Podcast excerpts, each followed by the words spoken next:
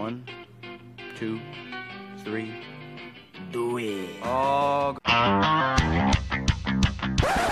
Case on a deep drop, steps up in the pocket. He'll fire to the right side, caught by Diggs. Stay up. Oh, he got loose. Oh my God! At the 30. No Touchdown!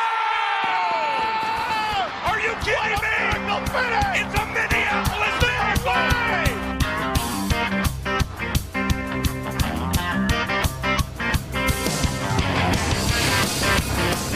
All right, all right, all right. We're coming back in for another edition of the Skoldiers podcast. I'm your host Ed Broadmarco. With me, as always, Mike Anderson, back from Vegas. How you doing tonight, Mike? I'm back. Uh, I've got less money than what I went with, so it was a very typical Vegas trip. Well, you're supposed to come back with more. Rarely. That's how it's supposed to go. Yeah, rarely happens that way. Rarely. Well, you're in control of that, Mike. Why don't you? Why don't you win? Well, how am I in control of that?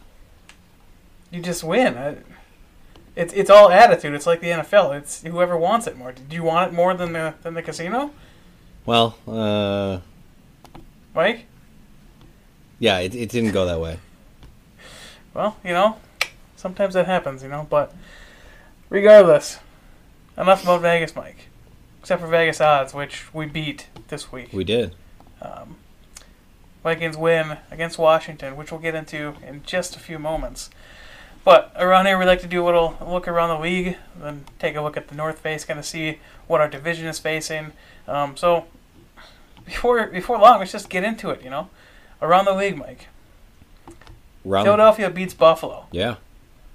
So Philadelphia's back on track. Is is Buffalo just a product of a relatively weak early schedule? Is that kind of what we're gathering from this, or, or what did we get here? Because this wasn't like a close game. Like Philadelphia throttled Buffalo. Yeah, I'm not really big on the whole schedule uh, deal, especially this late into a season. Um, you know, when you're eight games in, I think uh, your record's going to be indicative of how strong of a football team you have. So uh, I think it's a nice one for Philadelphia, a team that's really been up and down. They remind me a little bit of our team last year, where they're capable of beating anyone on any given Sunday, but at the same time, they're capable of losing to anyone as well.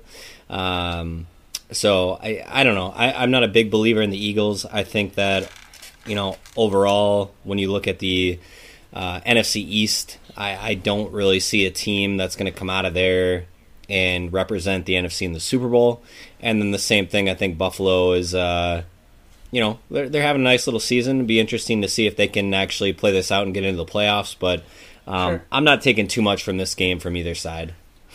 I mean, Buffalo's still right in the thick of it. I think technically they're uh, they would be fifth seed right now in the playoffs. Um, competition of Houston Texans at five and three, Jacksonville and Tennessee both at four and four. Oakland Raiders still in the hunt at three and four. Chargers still in the hunt at three and five. So kind of the AFC is a little bit, little bit wide open for that wild card slot right now. So kind of just it's gonna see what kind of shakes out of that. But Yeah. obviously Buffalo, along with New England, get kind of the benefit of playing the Jets and Miami twice. So, um, on that note, before we even get into more of the, the AFC East, I wanted to mention this. So, I put out a tweet earlier, I think it was last week, um, about strength of division, right? So, we always look at the Patriots, we always think, okay, well, they always have a trash division, division right? That's always the, the, the consensus. It's either one of the teams is, is complete trash, another team is like falling over itself. But would it surprise you to tell you that if you aggregated all the all your division opponents, so in this case, if it was the Patriots, if you aggregated Buffalo, Jets, and Miami's win loss percentage, would it surprise you that that is not the lowest of any team in the league? Uh, no. I guess it wouldn't surprise me. The lowest aggregate division foes record is actually Seattle. Really? They have technically the easiest division. Followed next by the Patriots, of course. But here's where I'm going with this. I went into this kind of analysis, and I know this is way off topic from around the week, but I went into this analysis try wanting to prove one thing that um, the Patriots are only a product of their schedule, or that's that's a huge uh, boost to them is their division being weak. However, they are almost exactly tied with division foe opposing division foe records with Indianapolis, Steelers, Seahawks, and themselves. Right, but over that same time span, they have two more full wins than than each of those other teams. Mm. So although they have a weak division, they are still two full games on average per year better than every than each one of those other teams. And what is the time span you looked at? 17 uh, years, I think it was 17 years. Whenever they went to 32 teams Okay. is when I when I uh, stopped to look at. So Interesting. all that all that to say one thing is, yes, New England gets the benefit of playing a weak division, but they take full advantage of it, and they have just been completely dominant for almost two decades now. It's ridiculous. yeah. Well, I mean, Their you had- average, their average season is 12.3 wins. Well, I mean, you had a, you had those Jets teams. What back to back years they went to the N- or AFC Championship game. You know, you had some decent teams there at times, but uh, Right. interesting. Huh. Yeah, it was it was an interesting analysis. Um, also, the, the worst division in football is the A, uh, NFC West. The second worst, I believe, was the AFC South.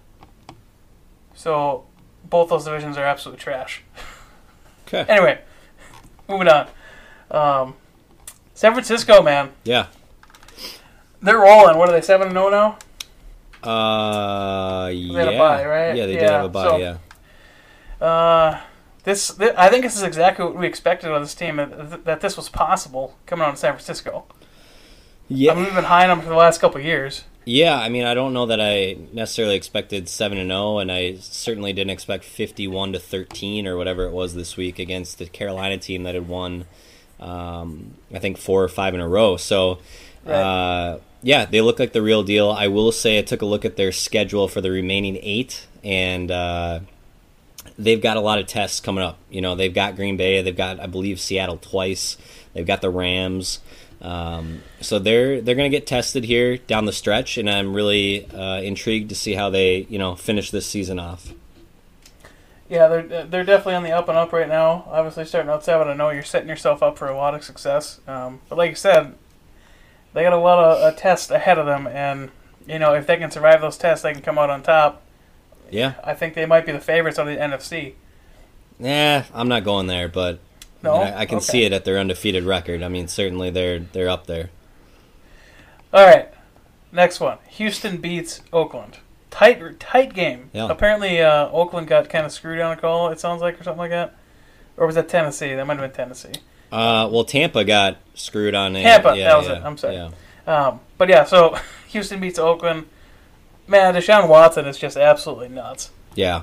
Um, he's the real deal. And they, I, I don't know if you saw the uh, Gruden said it's it's like trying to you know basically prep for Michael Jordan esque. And uh, there was another you know mainstream media member that I, I believe said you know that there's a chance he might be better than Mahomes. It's just he's not necessarily uh, surrounded with the talent and put into the right system like Mahomes is. So uh, yeah, Watson's the real deal. He's uh he's scary good, and uh, you know they're they're one of those teams that they might not have the flashiest record, but you know certainly you don't want to go against them in the playoffs because he's a one man wrecking crew, and you know he's got the ability to win a game by himself. Yeah, I mean, I just you know, a team traded up in the draft to, to the number two overall and picked uh, Deshaun Watson. I mean, I just I couldn't believe that. Oh wait, no, the Bears didn't do that. They traded up one spot and they picked Mitchell Trubisky over Deshaun Watson and um, Patrick Mahomes. Well, we'll get there. Yeah, We're we're getting there. We're getting there. But yeah, he's he's a real deal. I, I think that this young group of, of quarterbacks is going to be really exciting to watch going forward. Um, as long as Kansas City can manage uh, Mahomes' injury properly um, and protect him from himself, because I know he wants to go right now, yeah, but you got to keep that guy healthy long term. And this is not, you know, the Vikings want to play a weaker Kansas City. That's not what this is, because both you and I want to play best on best. But the NFL is more exciting with a completely healthy Patrick Mahomes.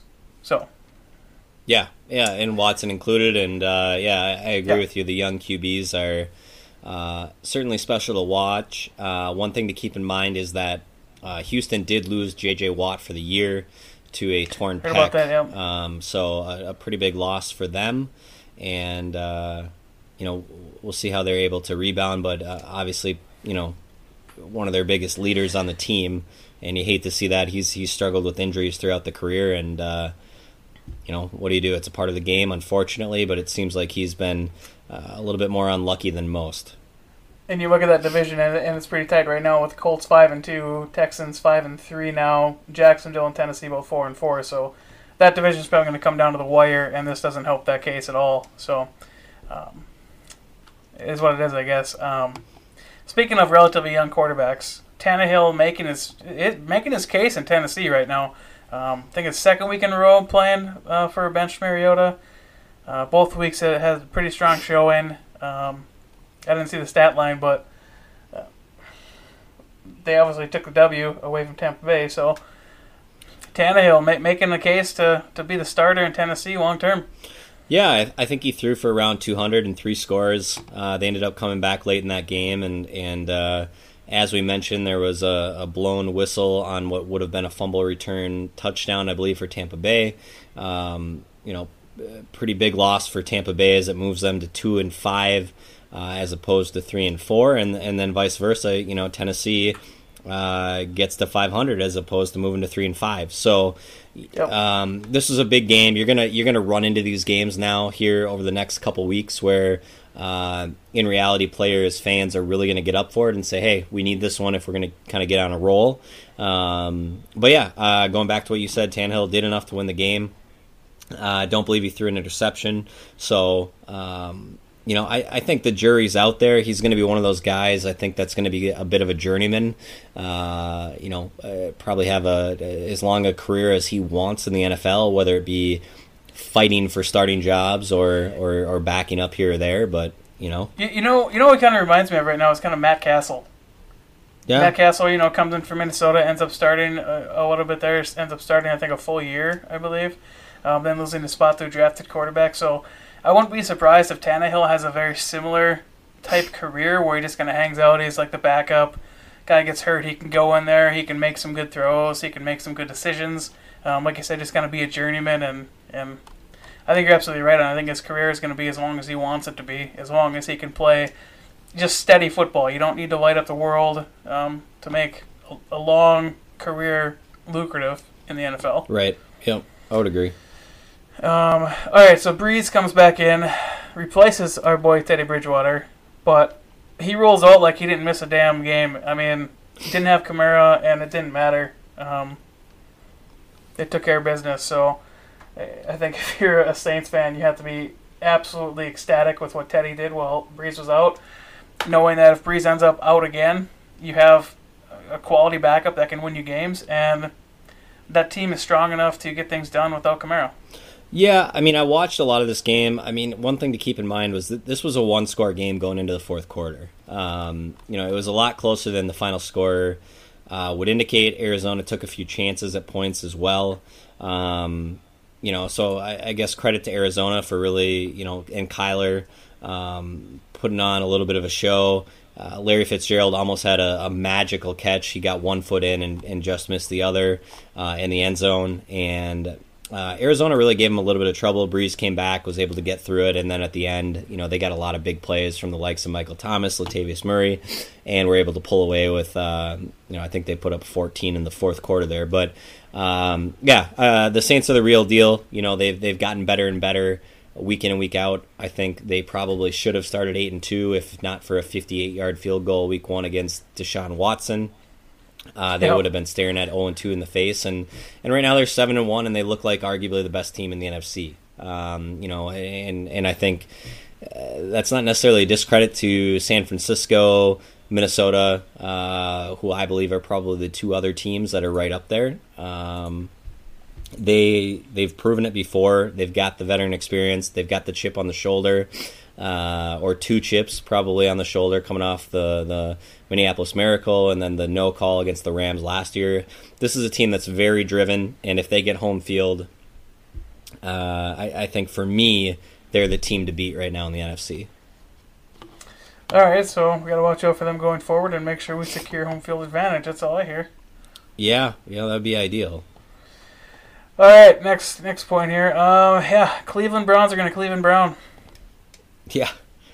I mean, it's tough when you try to go into uh, into Tom Brady's house and, and, win a football game, but uh, certainly Cleveland at two and five is nowhere near what I think a lot of the expectations uh, that were set for them coming into the year uh, were at, mm-hmm. and you know I, I, think they really need to take a long look in the mirror and, and, figure out what's going on. Do they need to get a new coach? Do they um, you know, I, I don't really know what the issue is. I'm not I'm not uh, tuned in enough to what's going on there, but we know it's not talent. Um, I think there's talent all over the field there. So, uh, what can they do to fix it, and, and, how quickly can they fix it? Yeah, I, I, think at this point it's not even a, it's not even a this season. Yet I don't think you have a chance to do it this season. Um, and I think honestly, just trying to flip around the coach right now it, is just flailing. I, I don't know. It's I don't know if Kitchens was the right hire, but I'm I'm not sold on swapping coaches out this soon um, into his tenure. I don't know. I, I just don't think he's got enough time to actually turn around that corner. Yeah, you know, I don't know. I think one thing to keep in mind is that in the AFC, Cleveland is really only two games back in the loss column from that last uh, wild card. So if they were in the NFC, yeah, you're probably writing the season off uh, especially with you know some of the teams that are that are really up there in, in Minnesota, Green Bay in the same division, Seahawks, 49ers same division. It looks really difficult to get into that wild card, but not the case in the AFC. If they could go on a little bit of a run and win three games in a row, right? You know they might be right back in the thick of things. So that's what I'm saying. I mean, it's now or never. I think the Chargers are also in that boat. Uh, you know, it, you got some teams that still have a chance, but they got to figure it out sooner than later. Got to figure it out, and they got to start pouring on wins. Yeah, that's the only way you can get there. Um, all right, Jacoby Brissett. Now, before we start talking about him, because he's doing phenomenally, there was a point in time when Tom Brady, Jacoby Brissett, and Jimmy Garoppolo was on the same team. Yeah. And which is insane to think of, and these are now three of the top quarterbacks in the league. Yeah, they're I think combined they're uh, twenty and two. I read this year. Yep.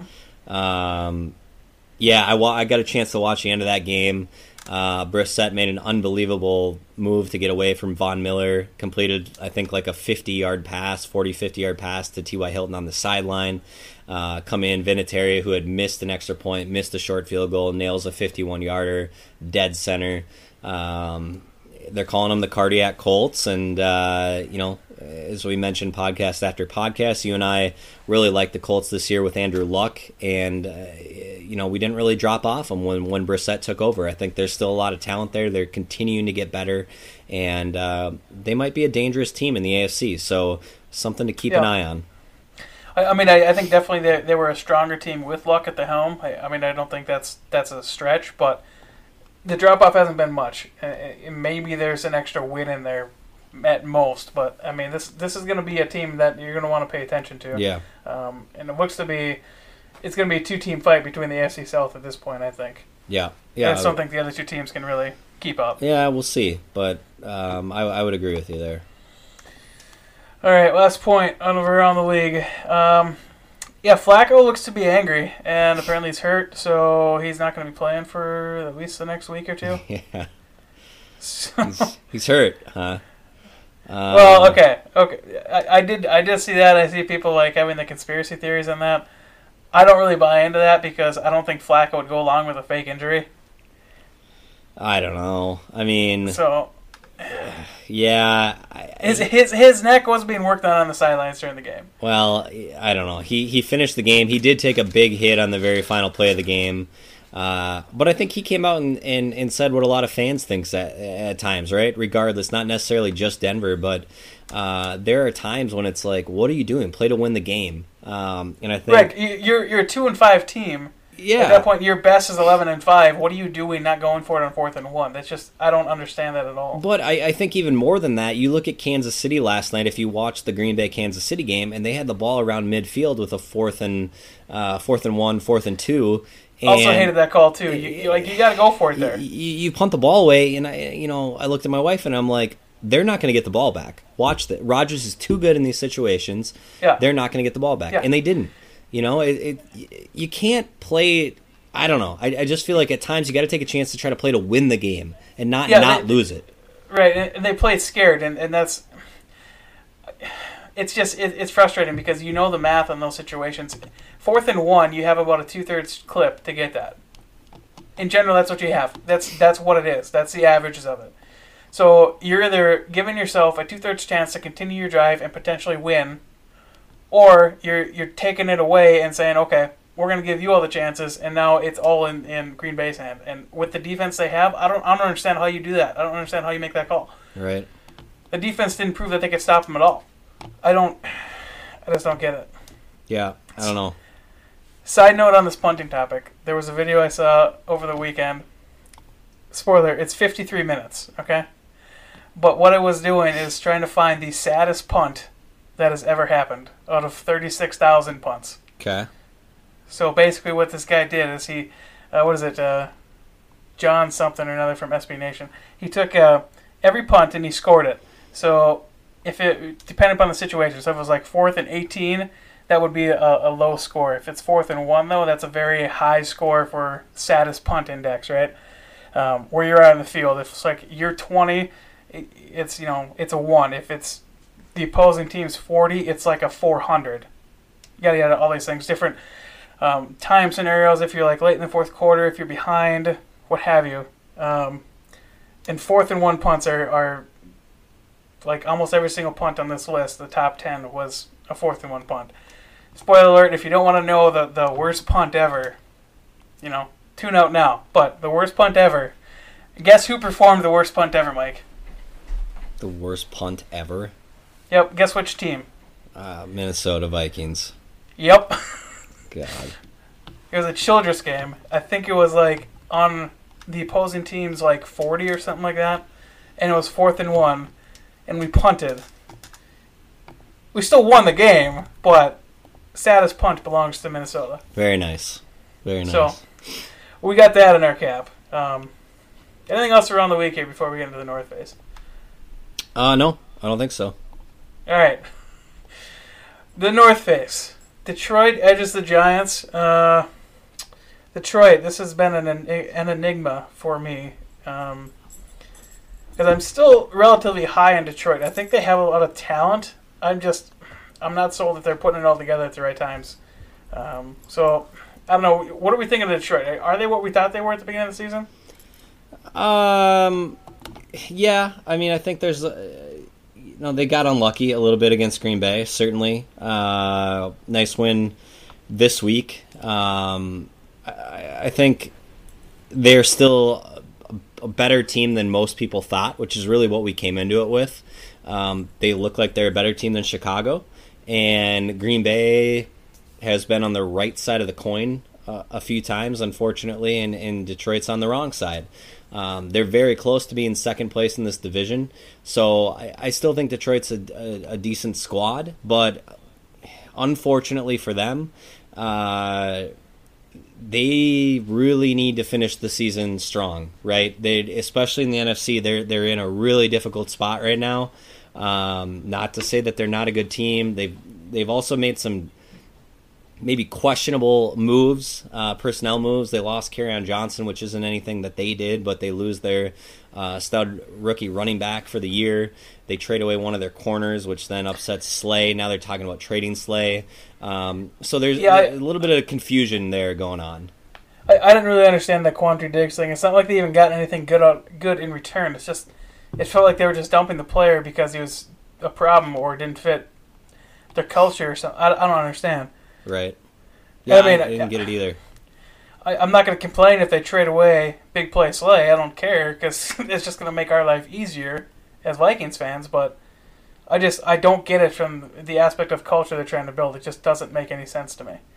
Yeah, um, you know, certainly I, I agree with you on that one. Uh, it's like they had all this hype, all this hype, all this hype. They lose one game. You know, they lose to Green Bay in a game that they should have won if the officials don't make two horrible calls. Uh, and they treat it as if the season's over. Let's trade away a guy. Let's upset the team. Let's upset the chemistry. Um, Right. I don't know. It, it didn't make sense to me. I think that uh, fans can be rightfully upset over uh, over some of the decisions that have been made. I mean, if you really want to get argue argue argumentative about it, I mean they're three three and one in the in the North, which means they have to at least match wins. Right now, they're three wins back from Minnesota. They're four wins back from Green Bay. I mean, that isn't over. No, You could easily go on a run, and you know, so one of these teams, Rodgers could get injured, and you're right there. So I, I don't know. It's, it's confounding. yeah, yep. So Detroit's going to Detroit until proven otherwise, I guess. Um, so if there's nothing else on Detroit, we'll just move on to the next, uh, the next laughing stock of the division. Yeah, All right, Chicago yeah. missed another field goal. Did, did they have a doink in this game too, or was that last game? Uh, no, that was this game. It, it was that game. So they had a doink, and then they, they missed the last second field goal to lose to the Chargers, Yeah, um, which didn't really make sense. So they kneeled it down instead of trying to get more yardage for the kick. I don't I don't get that. You still have a timeout. Run the ball like yeah. I don't I don't get it. You like you're already sacrificing two yards to do the kneel down. Yeah, I mean, for me, I guess part of that, I don't know. That's not the biggest deal to me, right? At the end of the day, it's a 41 yard kick. You got to make that to win the game. Um, but it, it's very clear they don't trust Trubisky. Um, I'm not sure they trust necessarily the offense entirely uh, because you're right. If you can get that to, you know, 37, 35, whatever. Um, it's a little bit easier, a little bit more manageable. But at the end of the day, I think it was a 41 yarder that he missed. Uh, just barely missed it, but um, you know, when you look at the NFC, especially the NFC North, uh, I think that probably that's really going to be make it difficult for them uh, when you look at the season as a whole. Yeah, they're three and four, and it's that's a huge mountain to climb, especially in this division right now with uh, um, the Vikings and, and the Packers playing as well as they are. Not to mention some of the other teams in the NFC, like you mentioned, the the wild card race is going to be tight, and right now they would have to go on an unbelievable stretch and get some help to get there. I think. Um, Right. Yep. One thought I, I keep on having with all these offensive struggles with Chicago, you know, Matt Nagy's got his play card that says "Be you." I think he should change that to "Be less you," because him is not working right now. Yeah, I mean, and, I, and you hear, you know, Nagy's the guy, and he makes all the right decisions, and he's really smart, and um, you know, I'm not gonna, I'm not gonna make a judgment call necessarily on him after, you know, a couple tough losses, but uh, I think the answer is they need to get rid of Trubisky. I, I was talking to a guy today at work, and I said, "Can you imagine Teddy Bridgewater on this team?" Um, you know, it's a perfect fit in my mind because, uh, you know, you, Bridgewater's. I don't want to say certainly not a game manager because you look and he comes in and goes four or five and zero with a very prolific offense with Michael Thomas and the Saints. Um, but he could come in. He's got some weapons at receiver in Chicago. You've got some young running backs, and you combine it with that elite defense. I mean, it's almost Right. like the Vikings team that he was he was uh, on before. And I, I just think Teddy's going to go somewhere most likely, right? And and that seems like a great fit. Well, you, Teddy doesn't have to go anywhere though. I mean, I wouldn't be surprised if he stays with New Orleans. Um, Well, I, I, I there's no if Brees ain't Brees, going to play forever, but yeah, but if Brees is going to play another year, Teddy's not staying there. I know they gave him seven and a half, whatever this year, but with the five game stretch he had, he's going to get an Yeah. offer to be to be a starter somewhere. So Yeah, I I guess I put him in between a game manager and, and like a prolific quarterback because, I mean, he makes really smart decisions. So he's never going to actively lose you a game, but he's not always going to be capable of winning you a game. Well, I mean, listen, we saw him throw for what? It was over 350 and four, I think, the one Yeah. game, wasn't it? So, Yep. um, yeah, he's he's got the ability to do everything, a little bit of everything. So, uh, yeah, I, I think it's going to be top of the list. I don't want to see it because I think it makes Chicago a much better team. Um, but I think that at this point, you can probably write Chicago off. Wait, here's the scary thing. So imagine if Chicago actually makes the right choice at quarterback. Imagine Chicago's defense with Deshaun Watson or Patrick Mahomes as quarterback. Imagine that team. Yeah. No. Okay, now I want you to imagine how dominant that team would be in this league right now. Yeah. Yeah. Yeah. That would be absolutely insane. So we dodged a bullet there. Um, we've been through this with Ponder. This is why, like every time I, I, I saw someone defending Trubisky last year, I'm like, been there, already been through this, seen this Yeah. whole thing with Ponder. We said didn't buy a jersey though, right, Mike? That's right. That's right. All right, so Bears are the Bears. That is what it is. Um, Green Bay takes down the Mahomes-less Chiefs. Yeah. I don't know. It's this game made me feel really good about the Vikings going in there and playing them, even with Mahomes. Yeah, I mean, for me, I thought. Listen, I thought Matt Moore looked good. I think he did everything Yeah. they asked of him. Um, once, once he settled in, I think he got uh, got much better with the offense. Yeah, I think that Andy Reid made a couple costly mistakes. Uh, you know, I believe they missed a field goal. Granted, it was a longer one. Um, and you know, I would agree with you that I, I don't think Green Bay is is of any concern, but at this point they're they're seven and one, no six six or seven and one.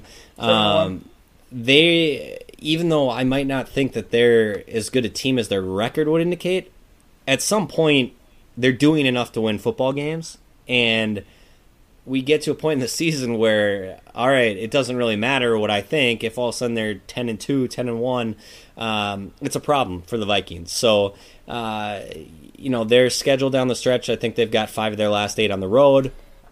Uh, they do have a couple teams that you know will be tough, but uh, listen, Minnesota's margin of error for that division is, going to be relatively slim. And I, know most of us think that a key to success. We've seen us at home, 4 0, double digit wins in every game.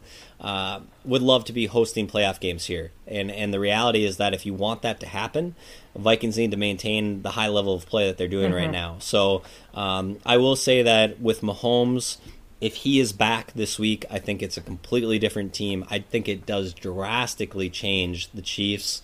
Um, so I guess in a way I disagree with you there, um, but certainly if it's if it's Matt Moore, uh, I think it's a great opportunity for the Vikings to go on the road and get and get a big win. Well, Here's the reason why I say that because we've seen two teams that have slowed down the Chiefs enough to allow their team's offense to get it done. And I think the Vikings defense is better than both those teams that have done it prior to Mahomes being injured. Right.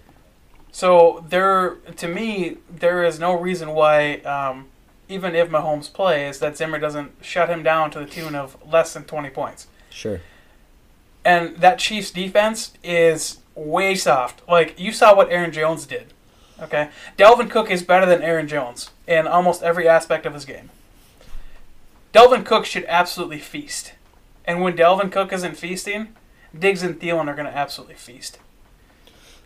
This, Yeah. this game it should be a, a thirty plus point affair for Kirk Cousins and company. It should be. Yeah, I mean we're going to get to that. Um, you know, I, I think obviously Aaron Aaron Jones had a big game. Some of that came on some very big plays. Uh, you know, I think on the ground he only ran for maybe 53 or so, um, or 50, 50 something. I thought I saw, but uh, yeah, I, I just I think Kansas City is an entirely different team with Mahomes. I think the mentality is different. I think the crowd is different. Um, so I, I think that's the biggest uh, kind of X factor coming into this game is the health of Mahomes. And it, it sounds like, if you believe the, the Ian Rapoport, uh, you know, and, and others, that it's unlikely he will play this week and he will probably be back the following week. But you also have to look at Green Bay, I believe, just knocked them to five and three, and you know you're going to get a very good Vikings team that's playing at a high level. You know, can they move to five and four? Do they accelerate Right. the Mahomes timeline? You wouldn't think an NFL team would do that, but at the same time, you have to imagine those decisions are made all the time in the NFL. So, uh, certainly something to watch as we go through this week. Yeah, it, it, and that's one of those things to me where, like we always say here, we like to see best on best, but I think Kansas City needs to make the right choice and take that choice out of Mahomes' hands because he wants to play. He'll want to play to try and correct the record because, like you said, they're five and three. Um, Oakland's knocking on their door. They lose another one, they're in trouble, relatively in the AFC, right? Yeah, yeah, They're starting to, to, to be in trouble, dropping to the wild card and even dropping lower than that. Yeah. So I don't know. I I just I hope they, they chose they choose to handle that situation correctly, but I don't have a lot of confidence in this NFL that they're going to do that. It's fair. Um, any other notes here on Green Bay before we get into the Vikings Washington recap? No, All right, Mike. before we get into the recap, though, we're gonna have a short break, and then we'll hop into the recap. Take a look at the uh, the rather milk toast game of Washington, and uh, break down from there. All right, we're coming on back in for Vikings Washington recap. Now, Thursday night football game, first one in U.S. Bank Stadium, I believe. Um, first home game for Mike Zimmer on Thursday night. This was an incredibly boring game. Yeah, fair. Like, I don't remember the last time I saw a game this boring, and it never really felt like the Vikings had uh, were out of hand in this game. I don't know how you felt watching it, but to me, it never felt like we were in danger of losing this game at any point. No, I never felt that way at all. Um, you know, I just kept wanting us to get the ball back offensively. It's like, you know, you have that big Diggs turnover. Um, then you have Washington go on a couple of uh, longer drives where they picked up a few key first downs. Um, and it's like the time just kept going, but I agree with you. At no point did I feel that the Vikings were in danger of losing the football game. Um, so I don't know. I, I think my opinion of the game is a little different than what I've seen across the board, in, in that I always felt comfortable. I thought Cousins mm-hmm. played a great game. I thought overall the team played uh, pretty well. Um, and at the end of the day, listen, it's Thursday, right? It's a short week. Zimmer said it best. You have a 10 point lead in the fourth quarter at home. Just get out of there with a double digit win at home. You beat a team yep. you're supposed to beat and move on. And and yep. that's I think the mentality. That's what they did. Let's move on. Let's get to Kansas City and Dallas, two absolutely huge games for us this season. And that's that's one thing that I always look at for Thursday night games because you look at the the, the standard week in the NFL where you're playing Sunday. So typically, if you won the previous week, you get Monday off. If you don't, you're in there extra study time on the film. Tuesday, you're in there, you're um, doing your rehab, you're studying the, the, the, film, you're putting together the game plan. Wednesday is your first practice. Um, Thursday, you have a practice. Friday you have a practice. So you have three practices in the standard week. Then you have a walkthrough typically on, on like a Saturday, and you play on Sunday, right?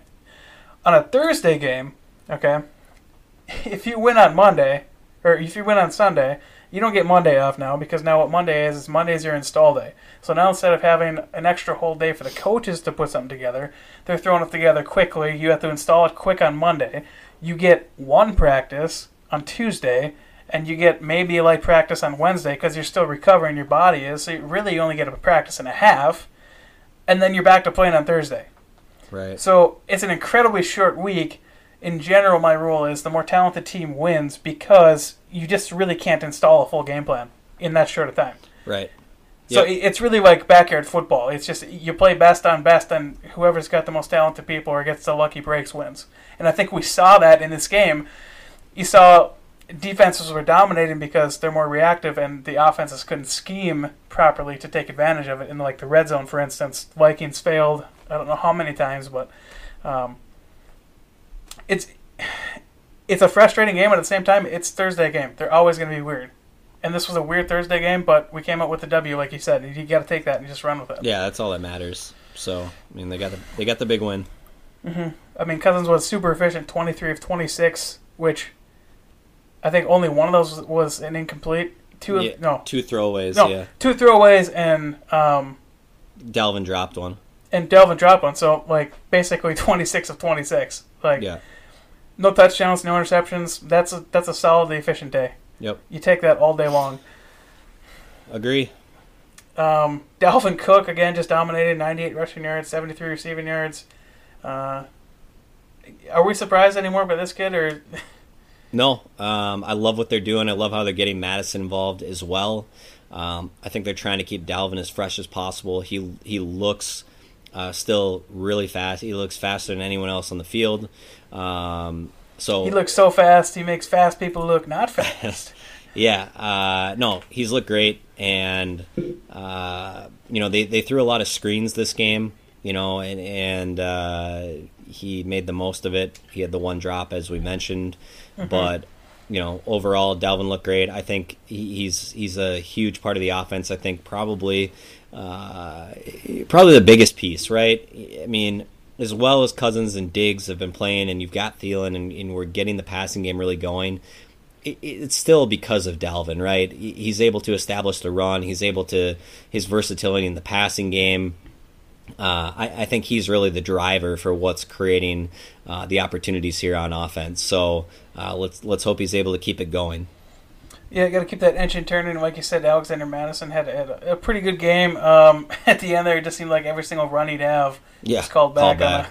On, a, on, an elf hold, line but, hold. Yeah. Um, yeah, we'll get into Elflein a little bit more here later on. Why we don't? I don't think he's he's had that bad of a a, a game, but um, Mattison, like you said, having a phenomenal stretch here. Um, great complimentary back, and I just love the usage of these guys, and yeah. they're almost plug and play. I mean, you, you almost don't see any drop off with Mattison, um, which is really good to see in, in a rushing attack like this, where, like you said, you can keep Dalvin fresh um, for some of those downs where you, where you need him. Um, but you mentioned it, Diggs. He sets he sets a franchise record for three game stretch of yardage, beating Moss and Moss, and I think right. Moss. Probably. I think it's Diggs, Moss, Moss, Moss. Yeah. So, I mean, you just you have to look at this and you have to marvel at what's possible with this offense right now. I think we're fifth in total offense right now in the NFL, something like that, um, or even higher than that. Um, so th- this is exactly what we thought was possible with the Kirk Cousins and with the weapons we have. This is exactly what we thought was possible two years ago. Yeah, I mean Diggs is uh, a phenomenal route runner, and he's often wide open, and you're watching, and it's not because necessarily of of blown coverage; it's because of elite route running. So uh, that's that's certainly exciting. And you know, he did this in a game where we didn't have Thielen, and mm-hmm. uh, you know, it, it's just great. Uh, assuming we can stay healthy. I think the offense has an opportunity if we can keep Cousins upright for just a little bit of time. Uh, Cousins is making the right decisions. He's making multiple reads.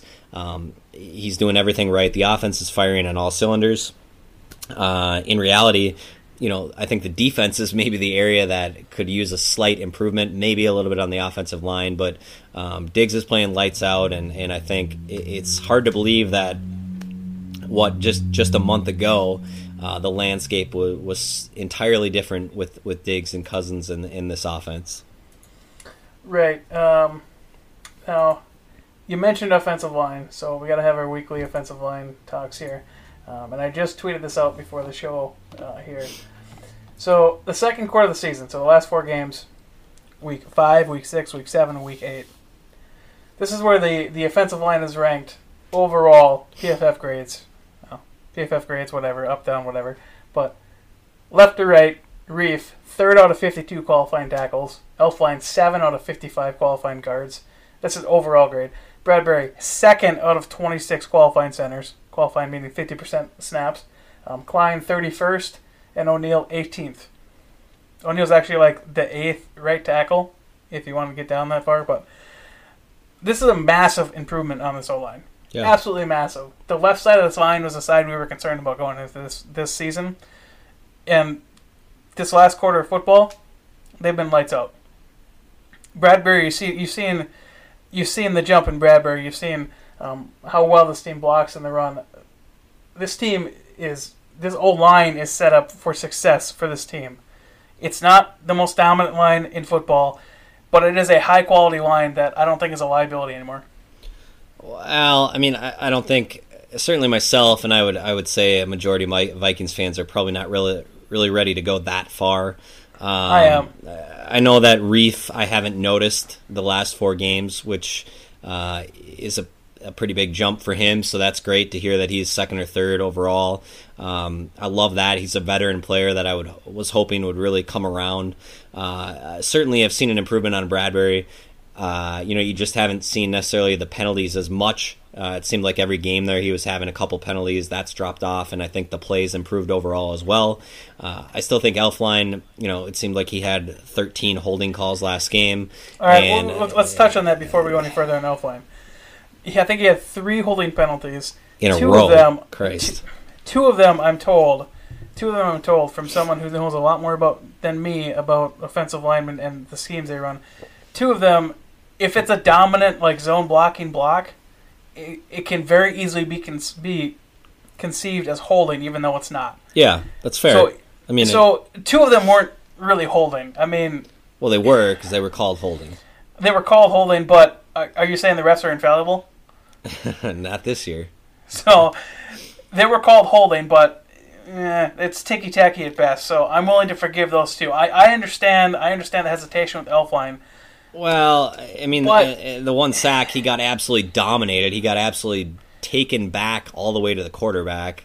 I, I just, I'm not ready. I, I, I love the passion again, week in and week out from you and the improvement, but I still think there's a ways to go. I'm hoping that it's a building process, and every week they continue to to get a little bit better. And then I agree with you. By the end of the year, you're going to have a probably a, a little bit of above average line, which is really all we need and all we were asking for. I think we were shooting for 12, right in that range. And, and if they can get to that level of play, um, where most of the game they're not letting someone blindside hit Cousins, uh, this team's going to have a great opportunity to win most football games. Well, what's really smart is with the offensive scheme, what they're doing is they're masking any inability of this line to to pass block. Because I'm not gonna lie, the pass blocking grades are, are not great. They're not great. The interior line Right. is is leaky. But if you do this play action rollout stuff, that doesn't matter. Yeah. They, they can allow him through whatever. Well- Cousins is still going to have four seconds to throw the ball. And actually, they didn't really utilize that last game. Um, you yeah, know, they didn't. They didn't really have to. Yeah, they they kind of went away from that. Cousins sat back a little bit. Uh, again, made some nice throws to Diggs. Um, so that was a little bit interesting to me. Uh, I don't know if they were doing that to kind of, you know, give teams the impression that hey, we're not necessarily going to do this every game. Um, if they thought they could get away with it more with Washington or, or what, but uh, we definitely saw a lot less of that this game than we had in the in the past. Yeah, I get the feeling it's kind of one of those tendency breaker things myself, but you know, I, I don't know. It's it's it's so hard to gauge exactly what they're trying to do, especially on this short week. Yeah, Like you almost have to throw out what they were doing in this week just because it, it's such a weird situation. right, right. But yeah, anything else on the offense before we move on? Um, no, I don't think so. I think that was about it. All right, special teams time. I'm gonna have to buy a Dan Bailey jersey, Ryan. hey, we're getting there, baby. We are Um, getting there. wait, you, wait, you figured the whole show was just about Bailey? Yeah, I, I was ready to talk about it. I mean, he's just been money. Well, he hasn't been completely money. He's had some some misses here, Mike. Well, not not lately. Yeah, he had like a miss like a week ago. I don't remember that. I do. Well, He's been- okay. He's been pretty money. Let's let's take the off topic here and let, let's go see by position kicker here and see. see I believe-. I believe he moved into uh, the top ten this week. Uh, in kicking. in field goal accuracy. Now, I didn't necessarily take into account the extra point accuracy, although I believe he's like 23 or 24 on that. So overall, he's starting to creep up. So grade wise, he is ranked 11th. Okay. All and right. I, I, I believe our bet was was top five. Five, five, yeah. But I, So- I'm loving the trend here. I'm loving the trend. Well, we'll see if we get there. That's that's a high bar to hit.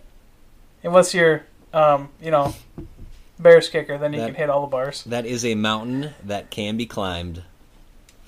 Oh, did you say it just because you, you just drank a beer? Yeah. Then agreed. That's a mountain that can be climbed. All right. Uh, other team, other thing on special teams. Um, no punts. yeah. Why? Why isn't this getting more like publicity? We we didn't punt.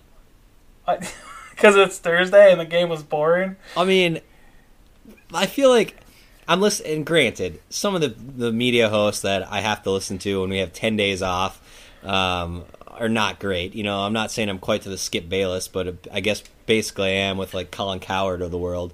But they're they're talking about how the Vikings, you know, didn't do enough. They barely beat a a, a Washington team. You know, the offense couldn't get it going, and I'm like, we didn't punt. We did not punt. At no point was the offense not going. We dominated the game for the most part Yeah. offensively. I, I had this up. Let me bring this up again. The uh, the time of possession difference was absolutely ridiculous. Oh, dude, uh, again, it it was it was fantastic. So, da, da, da, Jeopardy theme. I'm going to bring up the time of possession difference. Um, Minnesota had the ball for 36 minutes and 36 seconds to 23 minutes and 24. That's like, that's almost double. It's getting close to double. That that is that is an insane disparage. Um, but if you haven't seen it, I highly recommend you go watch the locker room speech after Oh, this yeah, win. yeah, yeah, yeah. because Zimmer is like, we didn't punt at all, and Britton Colquitt just like raised his hands with the you know the old uh, like oh yeah congratulations type deal where he's just like no it's thank you thank you it's thank you Well, Zim even said he goes, "Sorry, Britton." I don't know if you heard that under. It. He kind of says it under the breath. He's like, "We didn't punt. Sorry, Britton." but I mean he had a good day uh, good day holding so Yeah.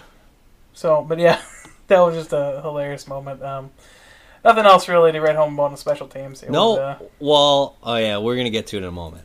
But we're Britton Colquitt's coming back into the conversation when we get to the Kansas City game. oh okay all right well we'll get there all right so moving on defense well we got a lot to talk about here but we'll try to get through here quick all right Danielle Hunter's a monster I don't think we Yeah. need to elaborate much No, he's. A, I mean, he he should be getting more national recognition. Um, you know, I know you and I don't necessarily care about that, but the guy is an absolute monster. Uh, he's he's for the most part unstoppable. Uh, if you're not going to put multiple people on him, and I'm really excited to see how he finishes this season because I think as the season goes on and guys wear down, he's just going to amp up. He's young, he's strong. Uh, I am really, really excited, and I think the second half is going to be even better than the first half. Hundred percent agree. Hundred percent. I'm just gonna bring up. Uh, that's not what I wanted. Um, the uh, what do you call it? The Pressures. I think he's tops in pressures. Um, second, J.J. Watt 52, Danielle Hunter 51 pressures, Everson Griffen 45. By the way, we have two of the top three. Well, Um, and JJ unfortunately out for the year, so those Right. two are going to move But up to one and two. But my my point is here we have two of the top three right now. yeah, um, edge rushers as far as pressures go. That's that's absolutely insane. This defense should absolutely dominate games here, and I'm I can't wait to see it against some of these teams where we start digging in, we start getting hits on these guys, and yeah, just take over the game, 'cause forcing turnovers Yeah. more so. Yep, yep, yep. because it, it's it's entirely possible. We just need to. I think we need to get more creative with Yeah. our blitzes, but that's a different podcast. Um, Eric Kendricks, defensive MVP without question.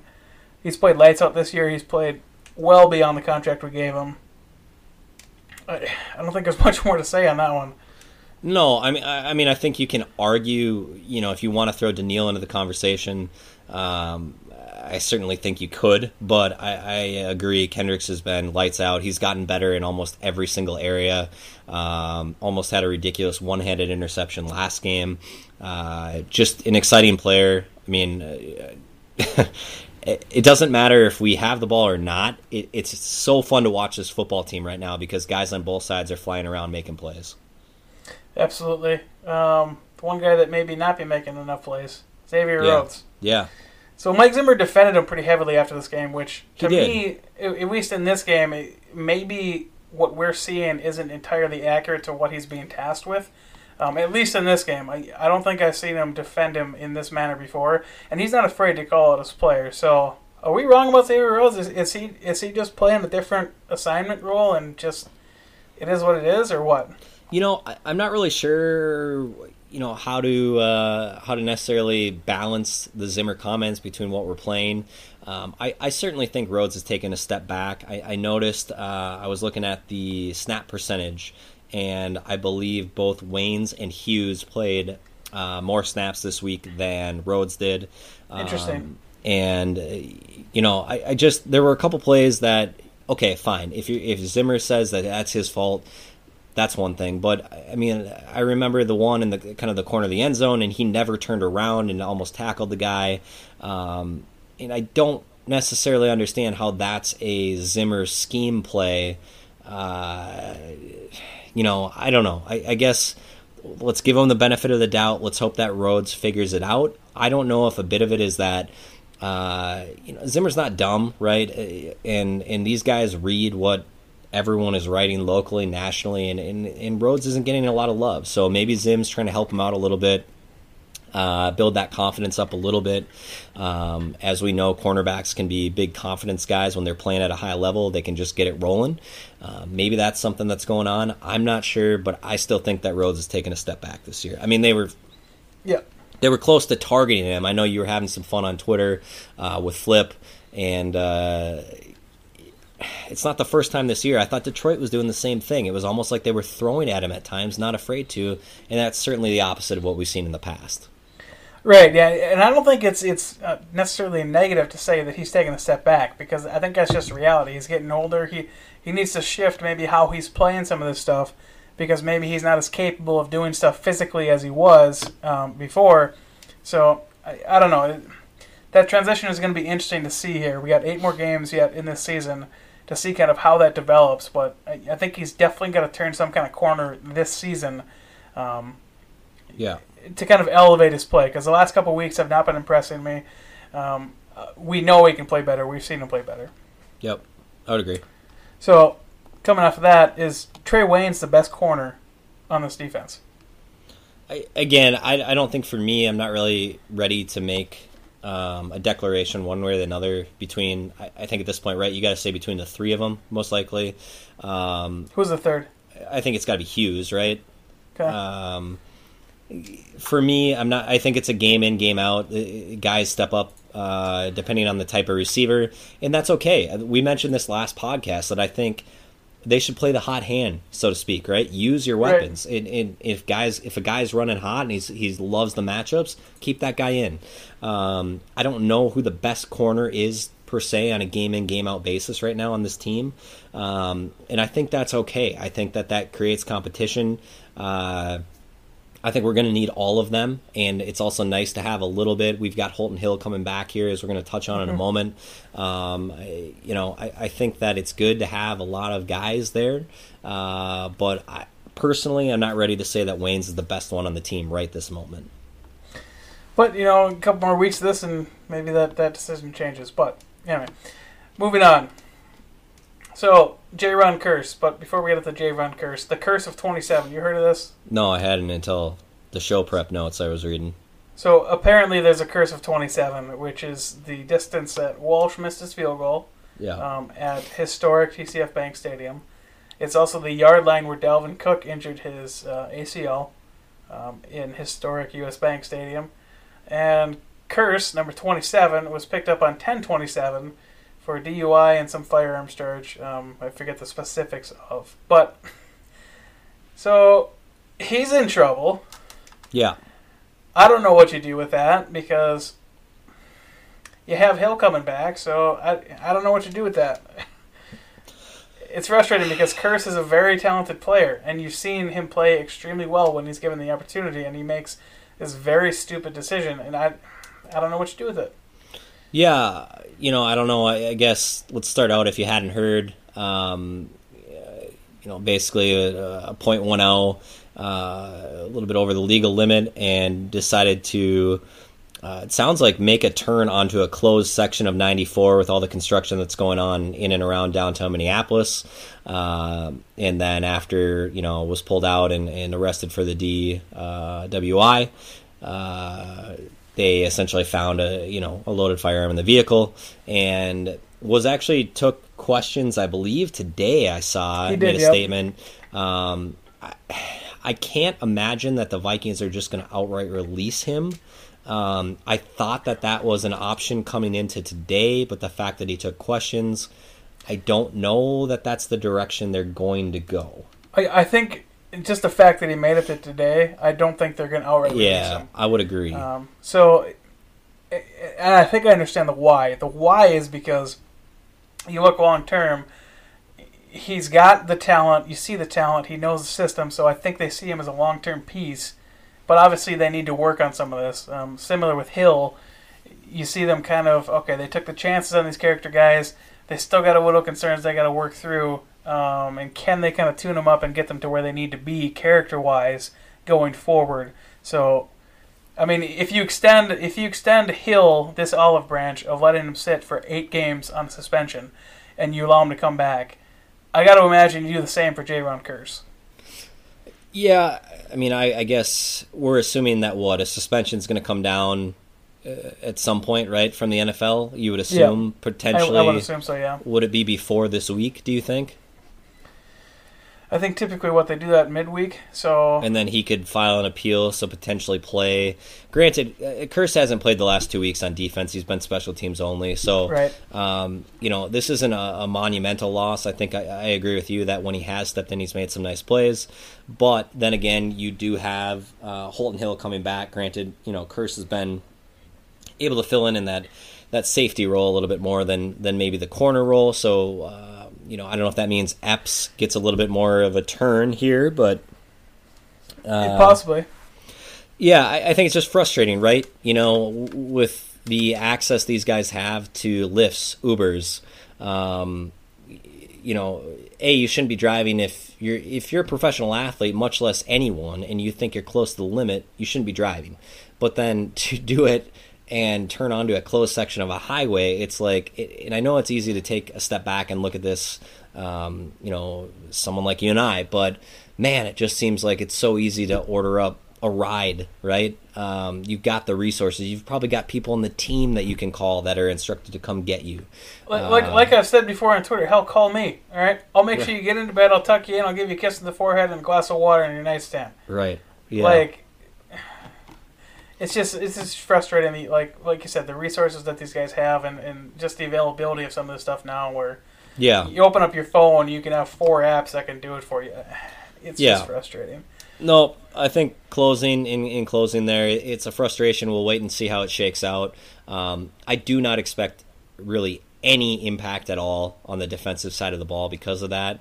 Um, if anything, it's going to give an opportunity for a couple other guys on special teams and maybe to get a few snaps here or there on, on defense. Right. So, like we said, Hill's be back. Um, if Kearse gets suspended here this week, I think that Hill can just slide into that roster spot. Yeah. I think technically we have an exemption on him right now until Tom- I don't know which day. I thought it said Wednesday. I think it's till it tomorrow. Wednesday? Yeah, Okay. tomorrow.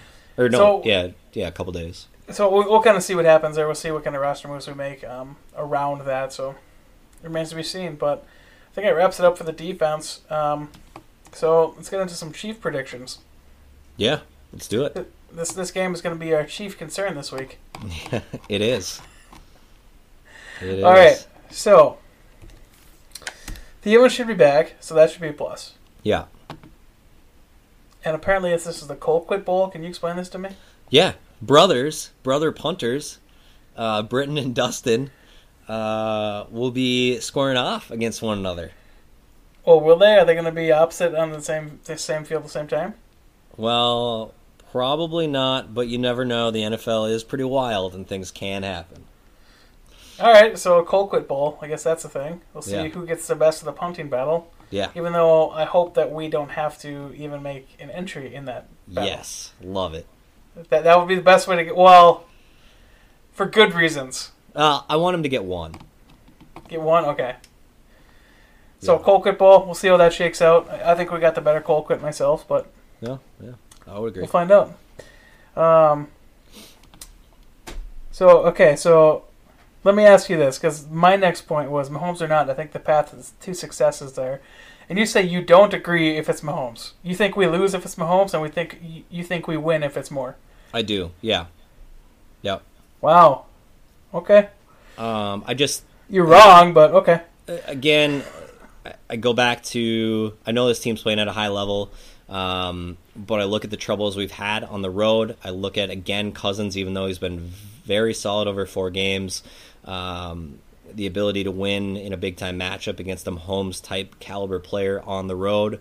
I look at mobile quarterbacks, um, prolific offensive weapons types, uh, you know, those sorts of quarterbacks that, um, especially when they can run, have given us issues. Uh, I just Mahomes is such a dynamic player that I I think if he's if he plays in that game, uh, it changes it for me. I'm not saying we get blown out, but I will not pick the Vikings to win if he is starting. I will counter that with saying that knowing that Mahomes is coming off of a knee injury, do you really think he's going to be that dangerous running? Dis- dislocated kneecap, though. I, I feel like I don't know if there's going to be that many restrictions for him when he's actually back. I, I don't think that you're going to see the restrictions as you would of like, you know, trying to rush back from a, you know, a meniscus tear or something along those lines. I, I don't know that you're going to really see much. Uh, I, I did. I. I disagree because I, I think your risk there is re-injury at that point, right? The risk And- of a and if you're running- I, I, don't- I don't know. I don't know. I don't think there's a risk of. A, If, if, if you're running and you go down, you're, you're going to take hits on your knee. That's where I'm like, uh, that's too big of a risk for me. That's why if he's not 100%, I'm not starting him. Agree, and that's why I think if he plays, that's what I'm saying. If he's in the game, I think that they've decided there's not a risk of re-injury, um, and and I just I think you're going to see the Mahomes that you would uh, on. So, so just just to be clear, you think that our team is worse than Indianapolis Colts, who stopped them and beat them? I'm not again. You can't you can't play that game in the NFL. Oh, I, I totally can. I totally can because we're better at doing what the Colts did. Well, we'll see. Uh, That's that's that's the way I believe. I, like I don't care who starts. I think we have a very solid chance at winning this game because we can slow down that offense and we can put up points on on our Well, offense. like I said, if he starts, I'm not saying we're going to get blown out, but I think that it changes it enough that he's an X factor. They win the game.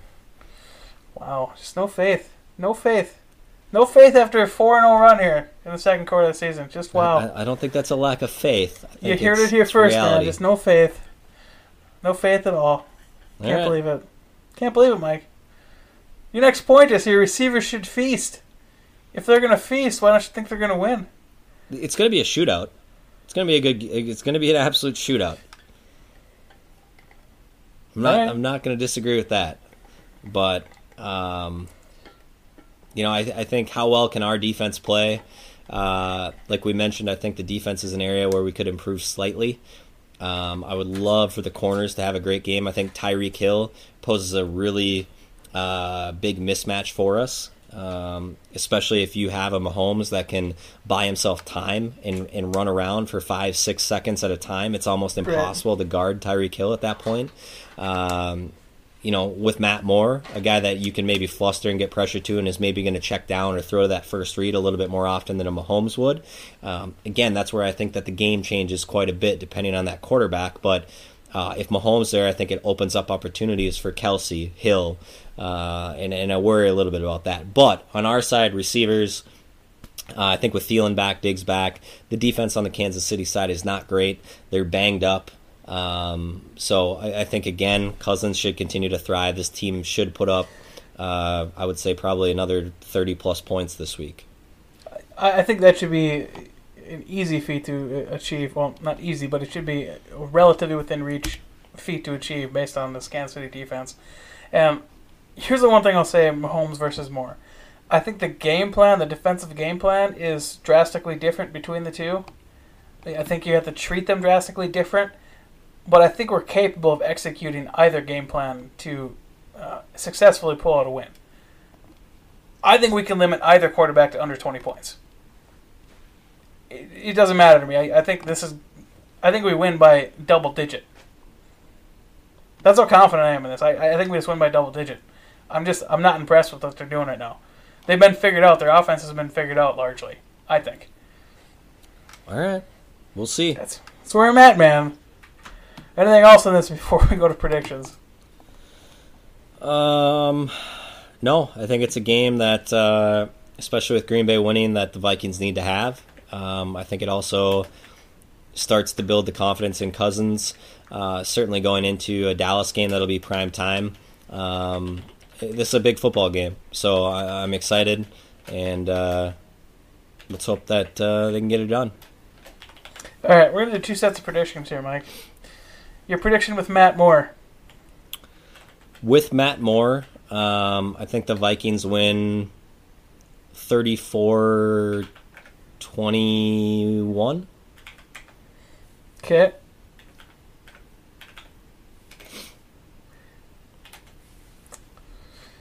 Uh, that's too much. I'm gonna say 34 to 20 Okay. if Matt Moore is in. All right. Now, what's your prediction if Mahomes is in?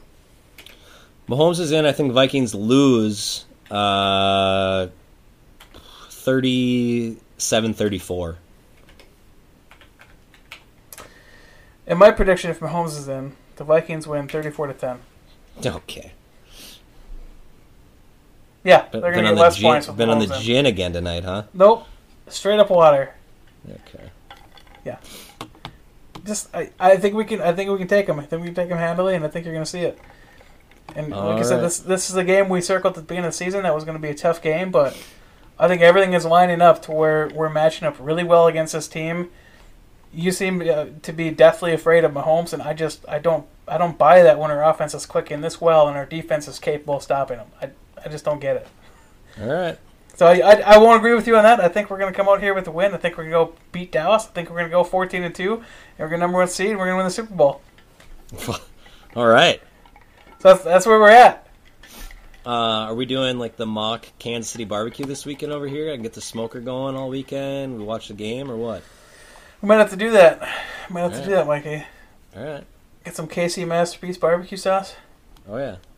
You know, all the good stuff. Um, all right, any last notes here, Mike, before we, we close out this show that is apparently an hour and 10 minutes long? Uh, no, this is a big game. Um, I think this this win will you'll start to you start to find a little bit more content.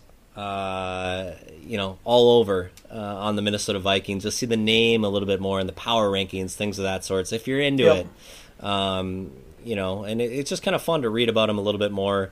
Uh, Kansas City's a, a, a big market with the Mahomes deal, and uh, this would be a pretty a pretty big win. So uh, get ready for Sunday. I think it's going to be a fun game. Should be a fun game regardless. Um, yeah, just just enjoy it while we can. It's next time we're gonna play these guys are, are in four years unless it's in um, the Super Bowl. So um, enjoy it while you can. Doesn't happen that often because it's an AFC opponent. So um, that's it. That's gonna be it for us. I'm at Namox Seven on the Twitter. Uh, Muskie underscore Mike.